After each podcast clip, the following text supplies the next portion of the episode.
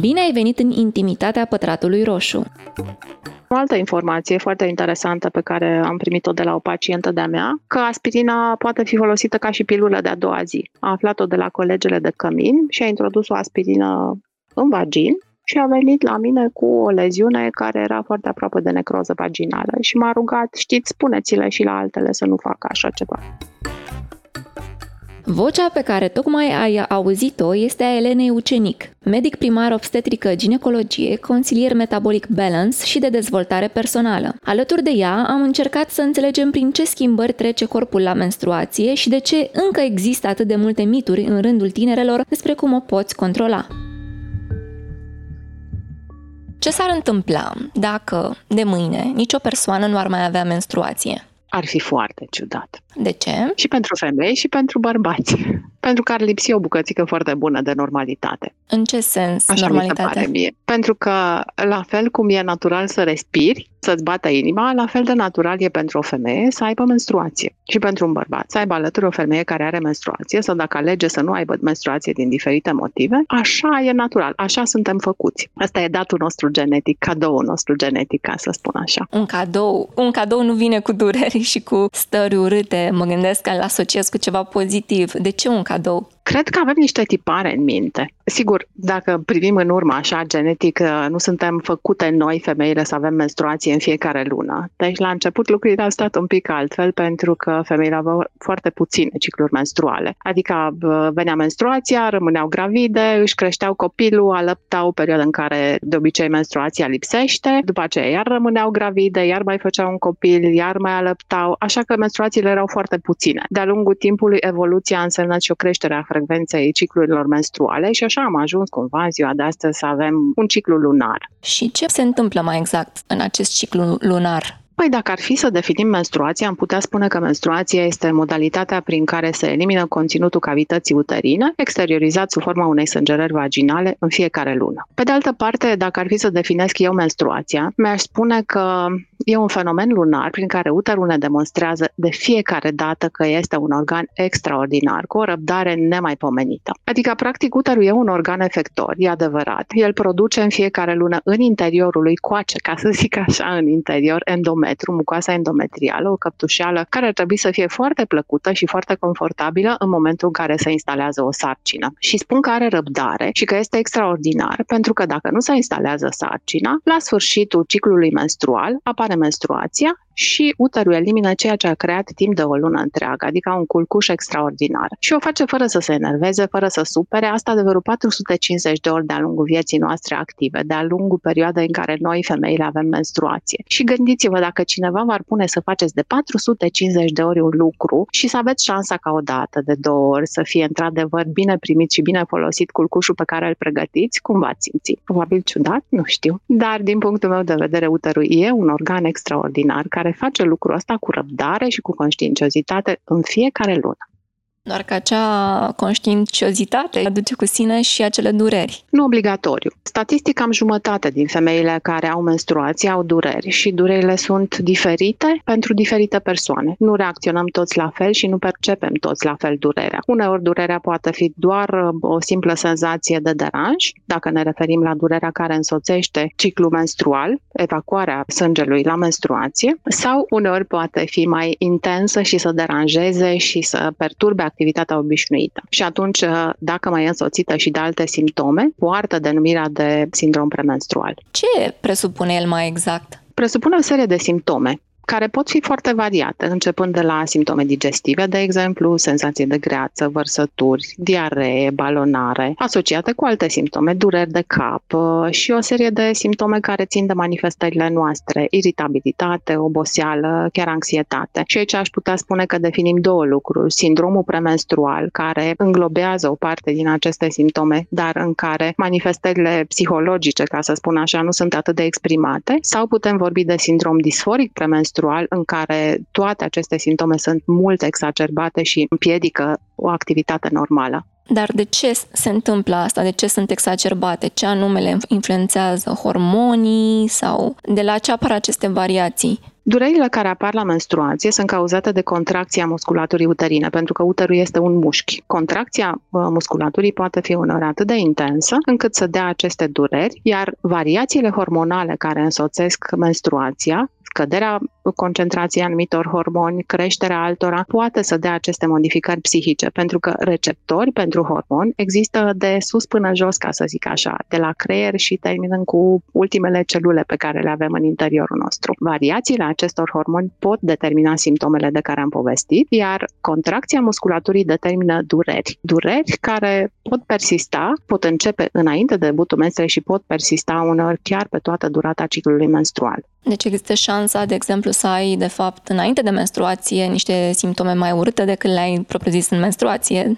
Nu neapărat mai urâtă, dar poate exista un disconfort care precede menstruație. Senzație de balonare, senzație de tensiune în sâni, uneori dureri de cap, o anumită stare de iritabilitate, modificări de dispoziție, lucruri pe care încet, încet femeia învață să le cunoască, la fel de bine cum învață să cunoască și partenerul ei sau cei care sunt în jur. Dar educația, spun eu că le face și pe femei și pe bărbați sau ar trebui să-i facă mai toleranți și mai înțelegători, pentru că la urma urmei a fi alături de o femeie și a o înțelege face parte din procesul de educație ceea ce văd că încercați să faceți și dumneavoastră și ăsta e motivul pentru care mi-a făcut mare plăcere să vă stau alături și să vă răspund cu ceea ce știu și să vă ajut cu ceea ce pot. Bine ați venit la Pătratul Roșu! Bine v-am găsit!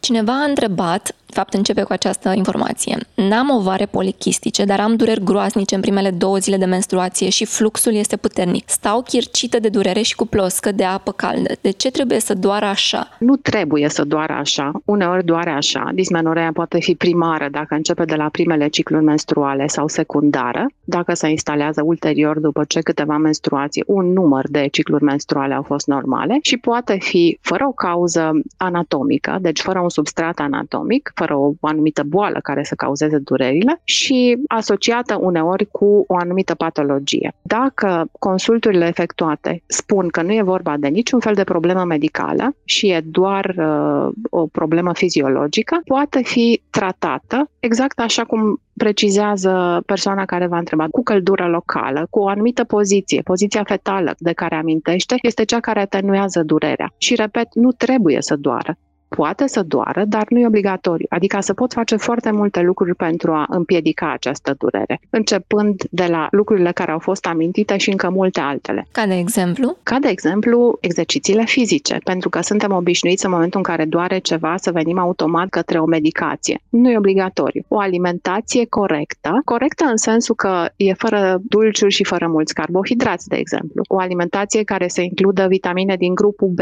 nuci, fasole, cereale integrale, carne, un supliment de vitamina B6 și calciu și magneziu în această perioadă pot îmbunătăți simptomele, la fel cum exercițiile fizice, de exemplu. Ideal ar fi ca exercițiile fizice să nu fie făcute doar în perioada menstruației, deși sunt studii recente care arată că e bine să faci exerciții fizice în perioada menstruației, dar e și mai bine dacă exercițiile fizice se fac zilnic, cel puțin câte o jumătate de oră, de trei ori pe săptămână. Asta este minimum necesar și motivul pentru care sunt recomandate aceste exerciții sunt pentru că stimulează descărcarea de endorfine. Sunt un fel de hormoni care ajută și care practic eliberează și fac ca senzația de durere să nu mai fie percepută atât de neplăcut. Și revenind la lucrurile care se pot face în afară de medicație, o hidratare eficientă, adică pur și simplu să bem apă, pentru că dacă bem apă, nu va apare deshidratarea cea care accentuează contracția uterului și care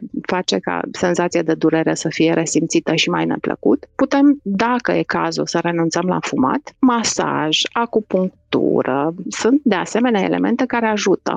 După cum uh, exercițiile de yoga pot să fie foarte bune, pentru că sunt însoțite și de o modificare a respirației. O respirație profundă și eficientă este cea care ajută o oxigenare mai bună și în felul ăsta fluxul sanguin care ajunge inclusiv la uter e binevenit și oxigenarea face ca să nu mai fie atât de necesară contracția uterului, cea care dă de fapt durere. Dar genul ăsta de recomandări ar putea funcționa și în uh, perioada de PMS, cum se mai spune de regulă? Da, da, da. Toate acestea funcționează. Sigur, dacă apare o durere care deranjează și care împiedică desfășurarea unei activități normale, atunci e necesară terapia cu medicamente. Și primul în lista de recomandări ar fi, sigur, substanțele cu efect antiinflamator. Contracția uterului e dată de producția inclusiv naturală de substanțe, de prostaglandine, care contractă uterul. Natural, adică am vrut să spun în interiorul organismului, să pot produce prostaglandine care contractă uterului. Și există medicamente care împiedică această producție, cum sunt uh, antiinflamatoarele nesteroidiene, așa le numim, gen ibuprofen, de exemplu. Pe lângă preparatele care pot fi administrate lunar în fiecare lună, Există și preparate care se pot administra nu doar la menstruație, ci zilnic. Și mă refer la pilule contraceptive, de exemplu. Iar capitolul de contracepție e foarte bine pus la punct. Colaborez cu Planifică Neprevăzutul. E un site unde informațiile sunt foarte bine sistematizate și recomand dacă aveți curiozități și celor care au nevoie să înțeleagă mai multe informații legate de contracepție, să viziteze site-ul, la fel cum e și pe Iepurașul in Love, de exemplu, pe Instagram Telegram. Sper să le placă informațiile care le găsesc acolo. M-am străduit în colaborarea cu această platformă să adun informații pe care le-am explicat așa cum mi-ar place mie să le citească copiii mei, pe înțelesul lor. Ați uh, spus mai devreme despre durere. Fiecare o simțim la urmă diferit. Însă, când știi că e prea mult, pentru că noi, realist vorbim femeile, suntem obișnuite cu durerea încă de mici, ni se spune că este absolut normal, ceea ce simțim când suntem la menstruație, deși treptat, dacă ai acces la informații, inclusiv cum este acest site despre care am mai avut un episod uh, până acum la Pătratul Roșu despre planifică neprevăzutul, descoperi că de fapt nu e normal să te doară după o anumită treaptă. Când e ok să începi să spui întrebări că poate durerea nu este normală? În momentul în care te deranjează și te împiedică la desfășurarea activității zilnice. Nu e normal să stai și să suferi. Așa cum am mai spus, dacă administrarea unei pilule, cum e un antiinflamator, care a fost făcută după ce am încercat uh, restul elementelor de care am amintit, nu rezolvă și durerea devine din ce în ce mai intensă sau se repete la fiecare menstruație, atunci se poate face altceva. În general, lumea e destul de reticentă la folosirea pilulelor contraceptive, de exemplu, pentru că nu sunt singura metodă prin care se pot trata durerile la menstruație. Dar uită că de fapt, atât de multe cunoaștem despre această contracepție, cunoaștem și lucrurile bune și lucrurile mai puțin plăcute, încât putem decide care este cea mai bună alegere pentru fiecare pacient în parte, dacă e potrivit sau dacă nu e potrivit administrarea contracepției. Pentru persoanele care au menstruație și au dureri la menstruație, dar care nu doresc copii un interval mai lung de timp, se poate apela inclusiv la sterilet. Și asta e o modalitate prin care poți scuti femeile de durerile care apar la menstruație o perioadă foarte lungă de timp. Există, repet, foarte multe variante. Și apropo de sterilet, chiar a picat pe o întrebare de la o ascultătoare, de ce steriletele hormonale duc la dispariția menstruației? Foarte simplu, pentru că nu crește mucoasa din interiorul uterului și atunci nu mai are ce să se elimine la menstruație. Ovarele funcționează foarte bine, își văd de treaba lor, dar uterul, organul efector, nu mai produce mucoasă, ca să spun așa, în interior. Și atunci nu mai are ce să se elimine la menstruație. Și care este procedura prin care poți să-ți uh, pui un sterilet? Adică vii la ginecolog și îți spui că ai dori acest lucru sau e ca la anticoncepționale unde înainte ar trebui să existe un set de analize și așa mai departe? Montarea steriletului este o manoperă medicală și da, există situații în care poți să vii la ginecolog și să spui vreau un sterilet și să ai parte de montarea steriletului chiar în ziua respectivă cu câteva condiții care trebuie respectate anterior. Trebuie un control făcut înainte pentru a asigura că opțiunea de montare a steriletului este cea corectă și e cea potrivită, adică nu există nicio problemă locală care ar putea să contraindice montarea steriletului sau o situație anatomică particulară și un examen citologic care să spună că nu există risc de apariția unui cancer de col. Sunt condiții obligatorii montarea steriletului se face cel mai simplu în ultimele zile ale ciclului menstrual, deci în ultimele zile de sângerare, pentru că este mult mai puțin dureroasă și mult mai puțin neplăcută montarea steriletului în perioada respectivă. Și ca să continuăm cu întrebările de la ascultători, este mit sau realitate că prima dată, adică prima experiență sexuală, poate deregla cursul ciclului menstrual? Nu neapărat prima experiență sexuală în sine. Se poate deregla menstrua din foarte multe motive. Stres, alimentație, medicație, așa că e foarte greu de spus dacă au fost și aceste aceste lucruri luate în calcul atunci când se presupune că se va deregla ciclul menstrual. Și dacă tot suntem în uh, perioada actuală, putem aminti de ce nu și de infecția COVID și de vaccinul pentru COVID. Și această variantă merge cu dereglarea ciclului menstrual. Sigur, e o situație particulară, dar uh, dacă tot uh, a fost întrebarea cu dereglarea ciclului menstrual, m-am gândit că poate ne ancorăm un pic în realitate. Da, de exemplu, chiar și eu am avut menstruația schimbată în urma vaccinului. Din fericire n-a fost cazul cu infecția, că n-am avut-o atunci, însă a influențat-o, dar a fost doar imediat după vaccinare. Nu s-a prelungit acea schimbare și la următoarea menstruație. Exact. Există studii care arată că schimbările pot să se întindă pe o perioadă de 3-4 luni, dar că nu e absolut niciun fel de problemă și modificările sunt reversibile. Deci să revină la situația normală pentru că am uh, atins și subiectul anticoncepționalelor, sunt totuși oferite foarte ușor în cabinet. De exemplu, dacă cineva vine și spune că are dureri menstruale destul de mari. Prima recomandare ar fi asta cu anticoncepționalele? Prima recomandare ar fi să întreb pacienta ce dorește. Pentru că în momentul în care alegerea o face pacientul și nu o faci tu, știi că alegerea e corectă. Adică ar trebui respectată o primă mare situație de a elimina contraindicațiile pentru că există situații în care pilulele sunt contraindicate. Pacientele care fumează, de exemplu, nu pot lua pilule cu estrogen și, din păcate, mi se întâmplă destul de frecvent să constat că paciente care au luat uh, ani de zile au fumat la greu și descoperă că au o serie de probleme care nu sunt uh, foarte plăcute. Dacă nu există antecedente în familie, cancer de sân, um, hepatită cronică, tromboflebită, o situație particulară e cea a pacientelor care au trombofilie, care au o predispoziție în uh, formarea cheagurilor intravasculare cheagurilor în interiorul vaselor sanguine. Deci dacă am eliminat toate aceste situații, în principiu, o pacientă tânără care nu are probleme de sănătate poate lua contraceptive. Așa că din punctul ăsta de vedere al siguranței recomandării pilulelor contraceptive nu ar trebui să fie niciun fel de problemă. Sigur, toate produsele pe care le luăm au și beneficii, dar există și riscuri. Riscurile, în general, sunt minime și situațiile în care pilulele nu sunt uh, tolerate sunt foarte rare, dar există și e important ca pacienta care face alegerea să știe de ele și să știe cum le poate depăși sau dacă este cazul să le depășească. E foarte bine că ați subliniat treaba asta, pentru că, din păcate, am tot auzit de cazuri unde fetele au primit anticoncepționare fără analize, fără să fie întrebate dacă chiar asta își doresc. Mai mult s-a impus ginecologul sau ginecologa și de aceea ne ajută pe toți să știm că asta ar trebui să fie abordarea normală în cabinet și nici de cum uh, cealaltă. Aici aș avea un mic comentariu, dacă nu vă supărați. Nu te poți impune și cred că cel mai important și mesajul poate princeps pe care aș dori să-l transmit este că o consultație este o colaborare între medic și pacient. E o discuție în care fiecare are ceva de spus și în care fiecare ar trebui să-și lase timp să asculte ce are de spus celălalt. Din păcate, noi ca medici nu suntem antrenați să ascultăm și dacă ar fi să amintesc doar durata medie în care un medic ascultă ce are de spus pacientul, e un pic dezolant. 11 secunde, după care simte nevoia să-l întrerupă. Nu e o situație punctuală în România, e o situație generală în toată lumea. Dacă am fi antrenați să ascultăm, și în aceeași măsură dacă pacientul ar fi antrenat să asculte și să și vorbească, să și spună. Ar fi minunat. Pentru că de foarte multe ori mi se întâmplă să vorbesc. În general îmi place să explic. De fapt, în toate situațiile în care am un pacient în față, îmi place să explic și îmi place să fiu înțeleasă, dar din diferite motive, fie că e vorba de emoții, fie că e vorba de alte gânduri, cam 20% din informația pe care o transmit rămâne în mintea pacientului. Și aici um, recunosc de foarte multe ori că cel mai mare ajutor ajutor îl primesc, să știți, din partea partenerilor. Și le mulțumesc pe calea asta dacă vreunul din ei mă ascultă pentru ajutorul pe care mi-l dau. Pentru că în momentul în care vine un cuplu, întotdeauna bărbatul reține lucrurile esențiale. Femeile sunt atât de emoționate și pentru ele vizita la ginecolog e un stres atât de mare pentru multe din ele, încât uh, nu neapărat că nu vor,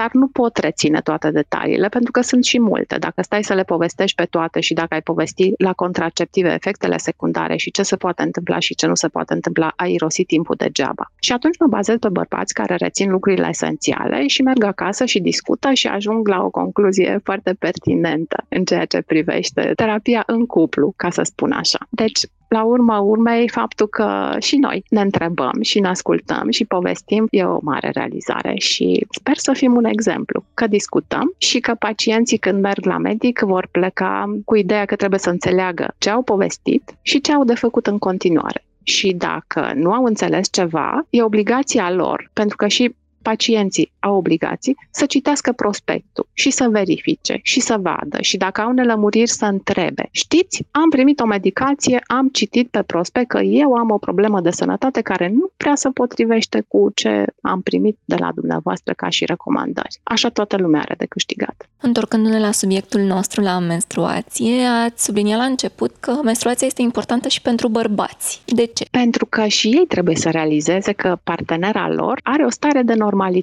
că așa funcționează ea.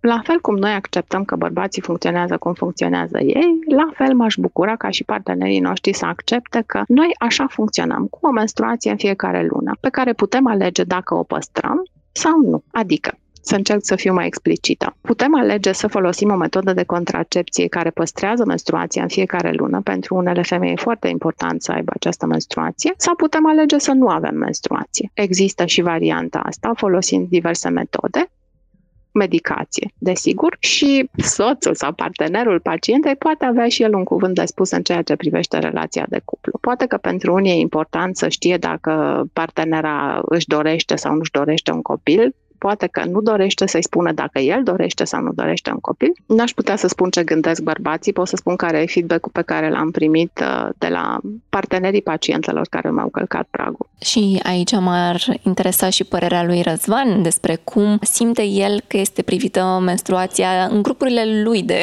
bărbați, mai ales că partea asta cu normalitatea e dusă cumva uneori și în zona asta de glumă, ca femeia este la PMS acum, de ce face așa? Pentru că e la PMS vezi cum te comporți cu ea, că de-aia e nervoasă. Așa, pe prima parte a problemei pe care ai ridicat-o tu, nu discutăm despre asta pentru că nu prea e treaba noastră.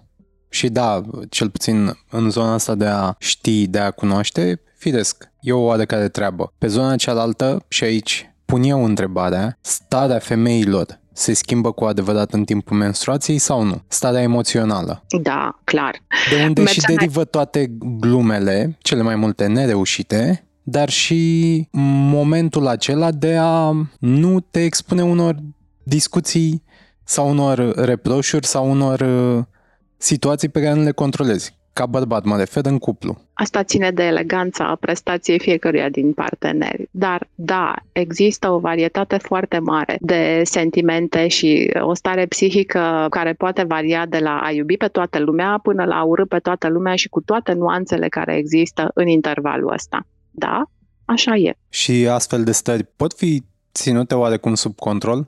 Și nu neapărat cele cu iubirea, ci cele cu ura, sau detestarea oamenilor din jur? Da, ține în primul rând de conștientizare, de educație și ține de parcurgerea tuturor propunerilor de terapie pe care le-am făcut până acum. E un proces a reuși să ții sub control manifestările care apar în această perioadă, care nu se face spontan. E un proces în care e nevoie de o creștere personală, la fel cum e nevoie de o creștere personală a anturajului fiecare femei în parte. Dar da, lucrurile astea pot fi depășite. Mare parte din discuția de până acum a fost pe, să-i spun așa, partea tehnică a menstruației. Eu o să mut un pic discuția spre partea de cunoaștere, de a-ți înțelege ca femeie componenta asta din viața ta. Ați observat în uh, anii ăștia de activitate o creștere a educației pe zona asta?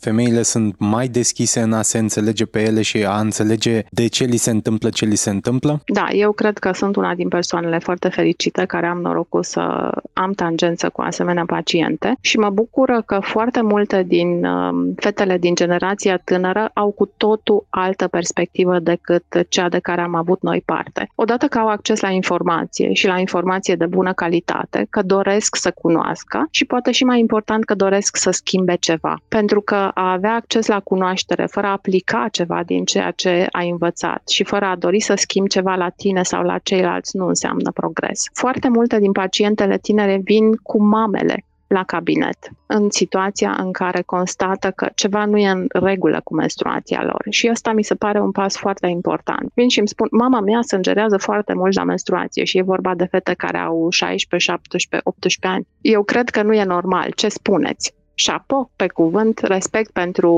toate fetele care gândesc și care fac așa. Da, ele pot schimba și sunt convinsă că vor schimba foarte mult în continuare.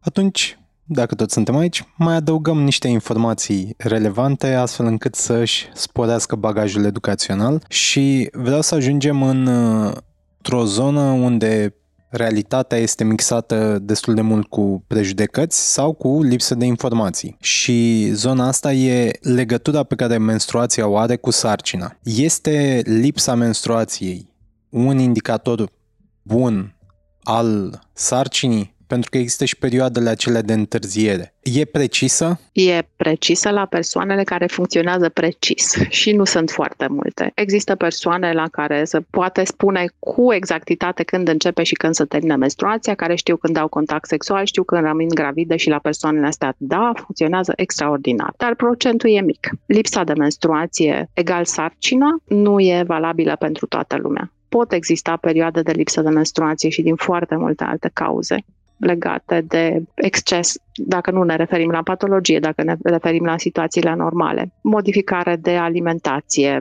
lipsă de somn, activitate fizică intensă, sunt lucruri care pot deregla menstruația, la fel cum se poate întâmpla într-o serie de situații patologice existența unor uh, probleme la nivelul sferei genitale sau în altă parte. O dereglare a hormonilor tiroidieni, de exemplu, poate să meargă cu o funcție neadecvată a ovarelor și atunci poate fi o lipsă de întârziere de menstruație pentru că tiroida nu funcționează bine. Lipsa de vitamina D, de exemplu, dacă e asociată cu o scădere în greutate, poate să meargă cu o întârziere a menstruației sau o funcționare neadecvată a ovarelor, la fel. Sunt multe exemple care ar putea merge așa. Deci, în primul rând, dacă menstruația întârzie o perioadă mai mare de 90 de zile, ar trebui un control și de văzut dacă ține de o stare de normalitate care poate fi rezolvată foarte simplu sau dacă e o problemă care ar trebui rezolvată mai departe prin aportul medicului. Tot pe subiectul sarcinii, cam ce impact are pastila de a doua zi asupra menstruației? Sau asupra ciclului menstrual de-a lungul mai multor luni după ce a fost luată pastila? În general, administrarea pastilei de a doua zi uh, merge cu o scurtă dereglare a ciclului menstrual. Menstruația poate să întârzie sau poate să fie mai abundentă, doar strict în luna în care a fost administrată. Există mai multe tipuri de pilule care pot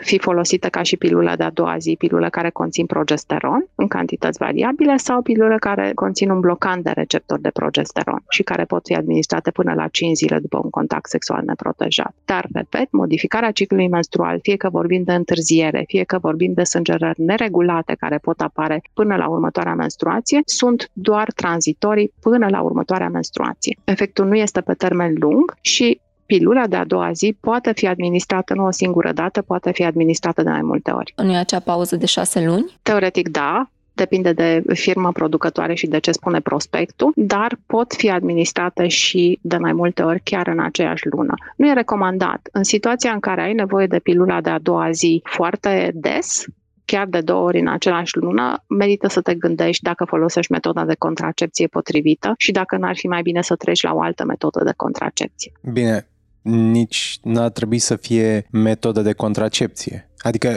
e, dar să nu fie una recurentă să fie una de cazuri uh, extreme. De asta și numește de urgență, nu e normal să avem câte o urgență în fiecare zi. Revin uh, la felul în care femeile ajung să aibă o relație cu menstruația lor. Și anul ăsta am văzut un trend aproape și pe trendul ăsta pică și o întrebare de la ascultători. Cum de unele femei pot să-și controleze menstruația astfel încât să nu mai aibă nevoie de absorbante? Dar mai adaug eu aici, e posibil așa ceva sau e o falsă impresie?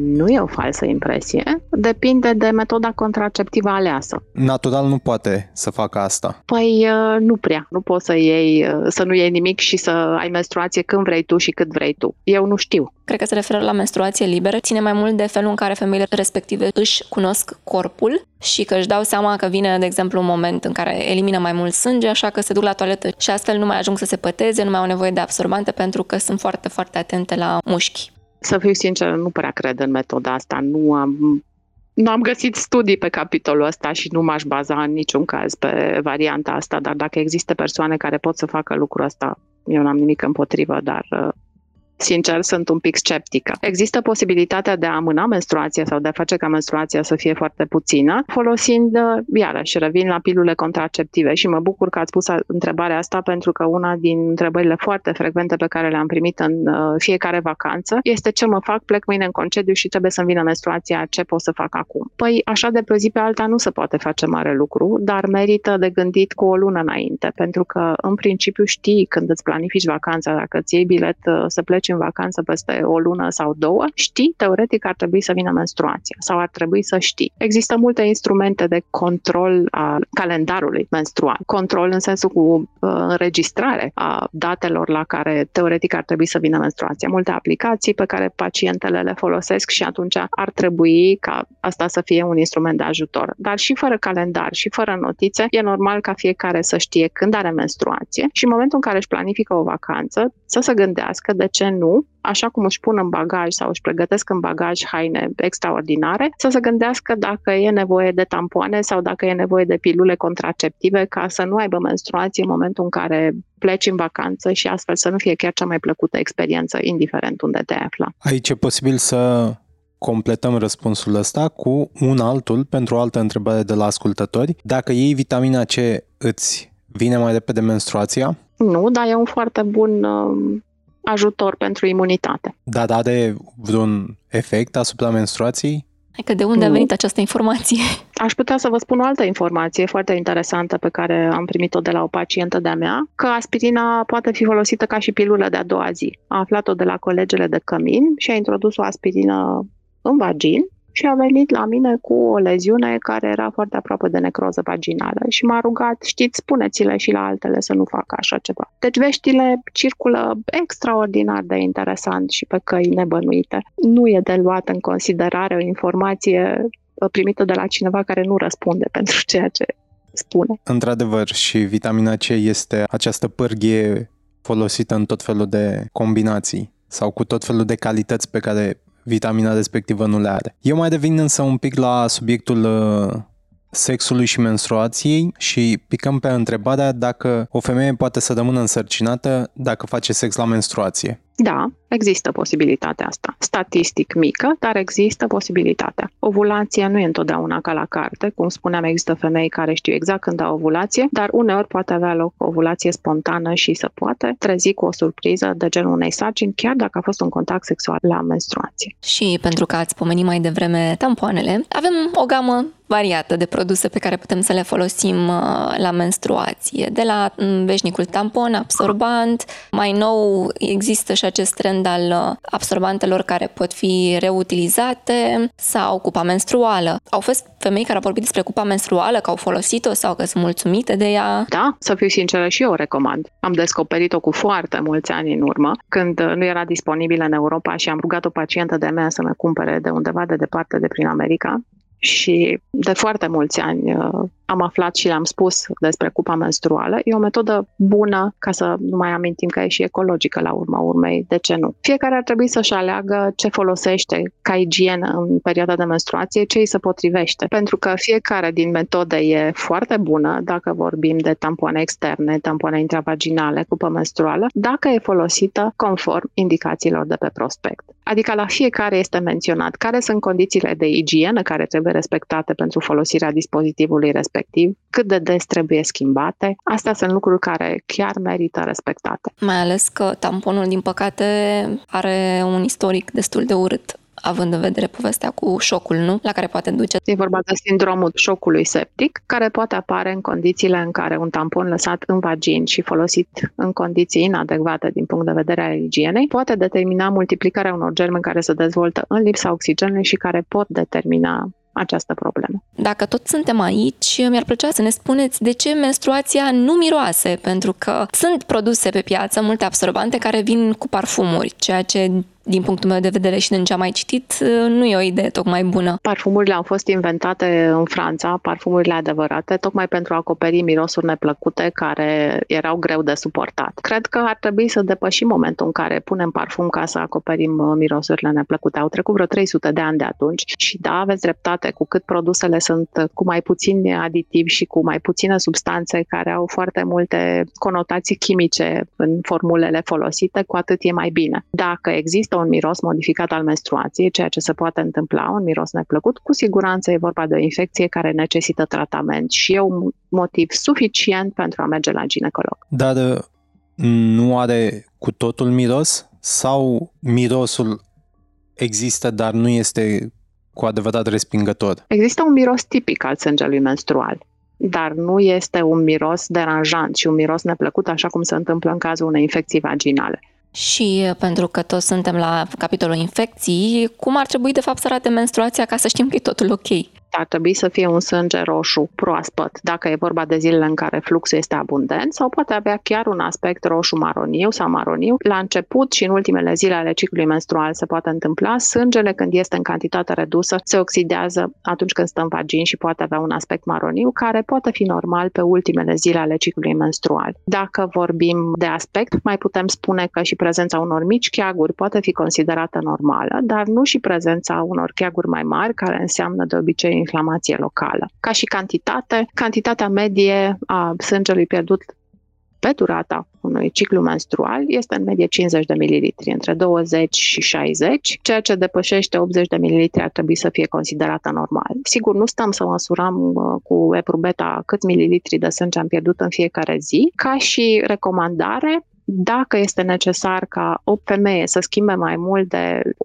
1-2 tampoane la fiecare două ore, atunci e necesar să, să prezinte la un consult dacă asta se întâmplă cu modificarea stării generale, cu senzație de oboseală, cu amețeală. Nu e normal ca menstruația să vină cu aceste modificări la pachet. Ca să continuăm cu întrebările de la ascultători și să intrăm de altfel în alta etapă a acestei discuții, cum am putea elimina stigmatul din jurul acestui subiect? din jurul menstruației, pentru că noi, în fericire, să spunem că avem în jurul nostru oameni care discută deschis despre ea, dar nu cred că e aceeași situație peste tot. Cu siguranță nu e și aș aduce în discuție momentul în care, în urmă cu mai mulți ani, am fost la școală, am fost invitată la o oră de educație sexuală și știam de la copiii mei că băieții în clasa a 7 a 8 a început să, să arunce tampoane colorate pe sub bănci să distreze foarte bine pe subiectul ăsta. Cred că pur și simplu discutând, discutând, vorbind, făcând ca educația să fie accesibilă, informația să fie accesibilă. Și de ce nu, chiar mă gândeam astăzi, înainte de discuția noastră, că ar fi foarte util prezența unor automate în școli cu produse de igienă destinate perioadei menstruale, care să fie disponibile la vârste diferite. La noi educația se face un pic mai spinos și mai uh, greu.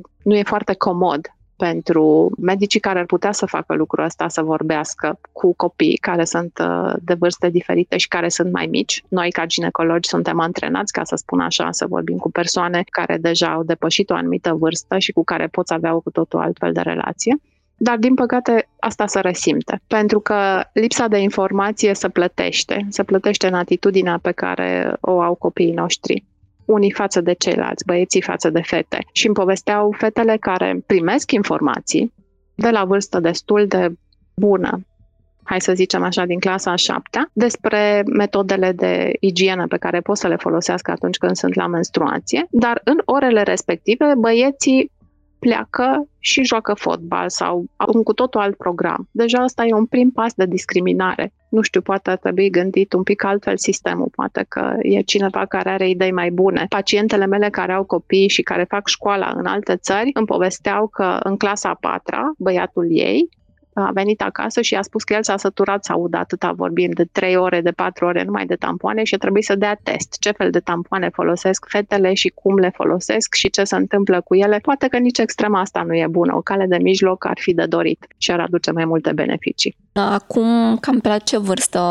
apare menstruația? Cam care ar fi media? S-a schimbat? A scăzut media la care începe menstruația cam cu 2-3 ani. Înainte era la 14 ani, acum apare mai repede și alimentația are aici o parte importantă de vină, pe de o parte, și pe de altă parte e vorba de disruptori endocrini. Sunt informații mai noi. Profesorul Charles Sultan de la Montpellier a prezentat câteva lucrări despre efectul acestor substanțe. Sunt substanțe create de om care au efect pe receptorii pe care în mod normal acționează hormonii.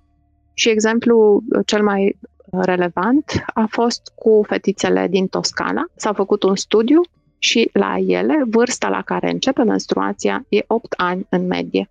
Foarte, foarte scăzută, tocmai datorită acestor substanțe. Da, e o parte negativă a scăderii vârstei? Dincolo de influența pe care o are alimentația, ar trebui să existe o vârstă optimă la care să fie menstruația?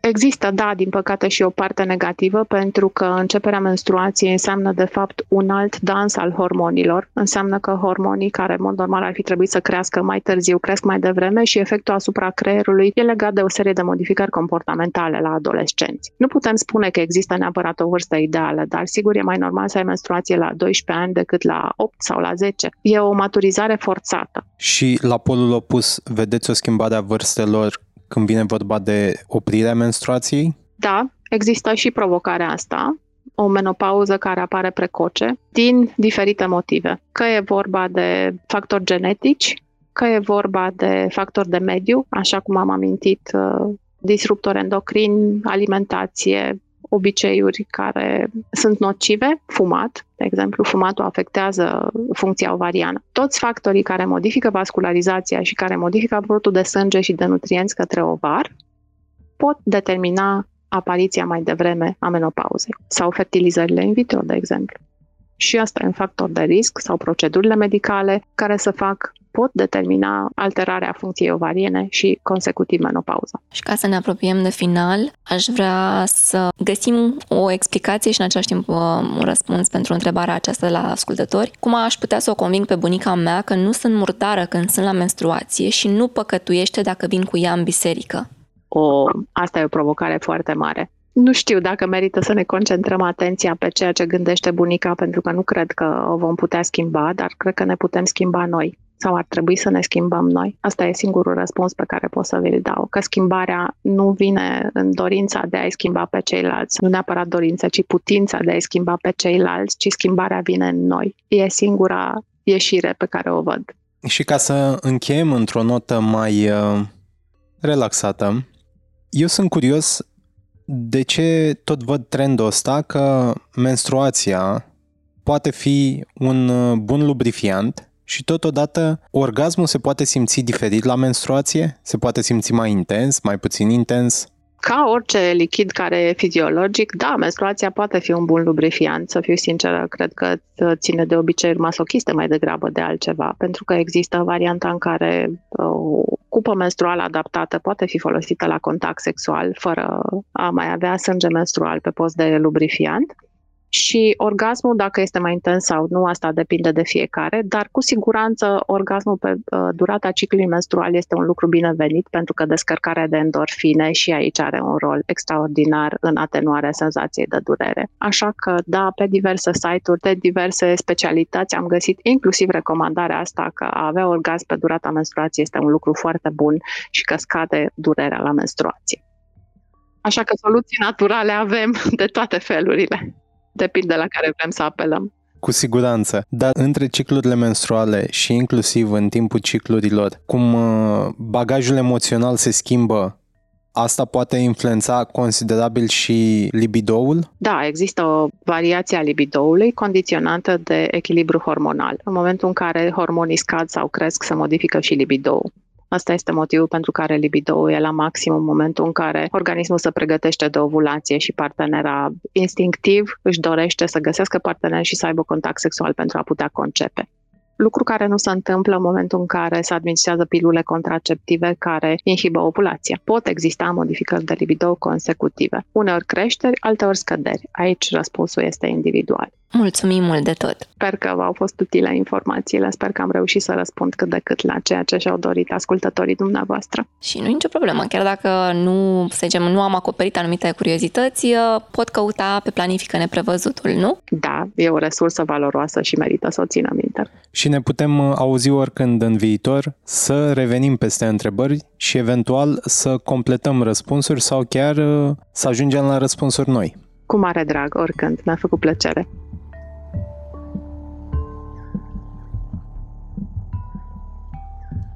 Acest podcast a fost realizat de Dana Alecu și Dățvan Băltărețu. Fiecare nou episod Pătratul Roșu poate fi ascultat pe SoundCloud, Spotify și Apple Podcast și multe alte platforme. Totodată, nu uita să ne urmărești pe Facebook și Instagram ca să afli care vor fi următorii noștri invitați și să ne spui ce ai vrea să știi de la ei.